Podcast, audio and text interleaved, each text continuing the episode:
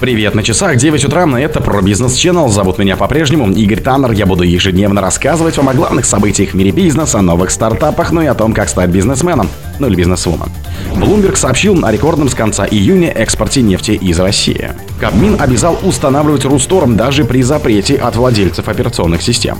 Sony подала более 20 исков к ИП из-за контрафакта на маркетплейсах. Криптобиржа Binance допустила уход с российского рынка. FT узнала, что Волож попросил ЕС снять с него санкции. Эксперты спрогнозировали смену ключевых покупателей российского угля. Спонсор подкаста Глаз Бога. Глаз Бога это самый подробный и удобный бот пробива людей, их соцсетей и автомобилей в Телеграме. Bloomberg сообщил о рекордном с конца июня экспорте нефти из России. Объем экспорта российской нефти по морю достиг 3,4 миллиона баррелей в день, приблизившись к максимальным значениям с конца июня, посчитал Bloomberg. Агентство отмечает, что с 20 по 26 августа Россия экспортировала в среднем 800 тысяч баррелей нефти в день больше, чем недели ранее. При этом наибольший рост наблюдался в балтийских портах Приморья и Усть-Луги. Экспорт нефти из Новороссийска также восстановился после штормов на прошлой неделе. Bloomberg пишет, что пока рано говорить об устойчивом росте российского экспорта, поскольку этот скачок был связан с падением до 15-месячного минимума поставок топлива за рубеж и высоким внутренним спросом на нефтепродукты в России, а также послаблениями ограничений на экспорт со стороны G7. Кроме этого, Россия еще в марте выполнила свое обещание и сократила добычу нефти на 500 тысяч баррелей в сутки, что, однако, не оказало немедленного влияния на экспорт. Потоки российской нефти из западных портов возросли, достигнув пика в конце мая. Последующее сокращение произошло после того, как Саудовская Аравия, производитель нефти из ОПЕК+, в одностороннем порядке провела, а затем продлила осуществила свое собственное сокращение добычи, оказав давление на Россию, чтобы она осуществила собственное сокращение, говорится в статье. Кабмин обязал устанавливать Рустор даже при запрете от владельцев операционных систем. Предустановка единого магазина приложений Рустор будет обязательно на продаваемые в России гаджеты даже в случае запрета со стороны правообладателей операционных систем или аффилированных структур, сообщили в пресс-службе правительства России. Там объяснили, что такая норма позволит исключить случаи уклонения от предварительной установки Рустора со стороны изготовителей технически сложных товаров. Кроме того, правила предписывают изготовителям мобильных устройств обеспечить недискриминационное отражение на экране единого магазина приложений по сравнению с аналогичными программами других разработчиков не менее благоприятные условия использования Рустора владельцами гаджетов, автоматическое обновление, сохранение единого магазина приложений после возврата к заводским настройкам и при техническом обслуживании электронных устройств добавили в пресс-службе. Sony подала более 20 исков к ИП из-за контрафакта на маркетплейсах. Производитель игровых консолей PlayStation с начала года подал в арбитражные суды России более 20 исков, связанных с нарушением права на товарные знаки, пишет коммерсант. Компания обвиняет индивидуальных предпринимателей в продаже контрафактных товаров PlayStation на Wildberries, в том числе поддельных геймпадов.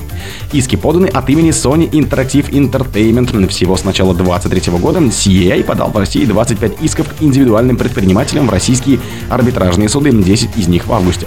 Часть дел связана с взысканием компенсаций с индивидуальных предпринимателей в связи с продажей контрафактных геймпадов на Wildberries. В двух случаях суды удовлетворили иски полностью, а в трех частично. Остальные дела рассматриваются. Число поданных исков с начала года к ИП больше, чем было типично для компании до 2022 года, указывает газета. Так, в 2013 году суды рассмотрели 11 исков со стороны предшественницы СИМ в Европе Sony Computer Entertainment Европа к ИП и к магазинам электроники. В последующие годы исков со стороны дочерней компании Sony, включая российскую Sony Electronic, было меньше. Криптобиржа Binance допустила уход с российского рынка. Криптовалютная биржа Binance рассматривает возможность ухода с российского рынка, сообщает об Wall Street Journal со ссылкой на представителя компании. На столе все варианты, включая полный выход, сказал он. Wall Street Journal 22 августа выпустила материал, в котором сообщила, что биржа помогает россиянам переводить деньги за границу, что может повлиять на ее и без того усложнившиеся отношения с США. В июне этого года комиссия по ценным бумагам и биржам SEC подала иск против Binance и ее основателя Чапмана Джаун из-за вопиющего пренебрежения федеральными законами о ценных бумагах и обогащения за счет клиентов. Источник Wall Street Journal также говорил, что Минюс США ведет расследование в отношении биржи из-за возможного нарушения санкций против России. Об этом же говорили и собеседники Bloomberg. По их данным, расследование связано с переводами денег, которые осуществляют россияне, и обходом санкций. Binance заявляла, что соблюдает ограничения. FT узнала, что Волош попросил Евросоюз снять с него санкции. С основатель Яндекса Аркадий Волош по оценке Forbes его состояние 1,1 миллиарда долларов попросил ЕС снять с него санкции, пишет газета Financial Times со ссылкой на источники. По словам собеседников издания, адвокаты Воложа обратились в ЕС с просьбой отменить ограничения через несколько дней после его заявления, в котором он осудил боевые действия в Украине. Европейские чиновники обсудят обращение бизнесмена в следующем месяце. Сооснователь Яндекса отказался от комментариев для Financial Times. Источник, знакомый с подачей апелляции в Евросоюз, сообщил, что Волош не подавал никакого личного заявления в Брюссель. Юристы бизнесмена в течение года ведут переписку с официальными органами Евросоюза о снятии с него санкций. С их стороны было несколько таких обращений.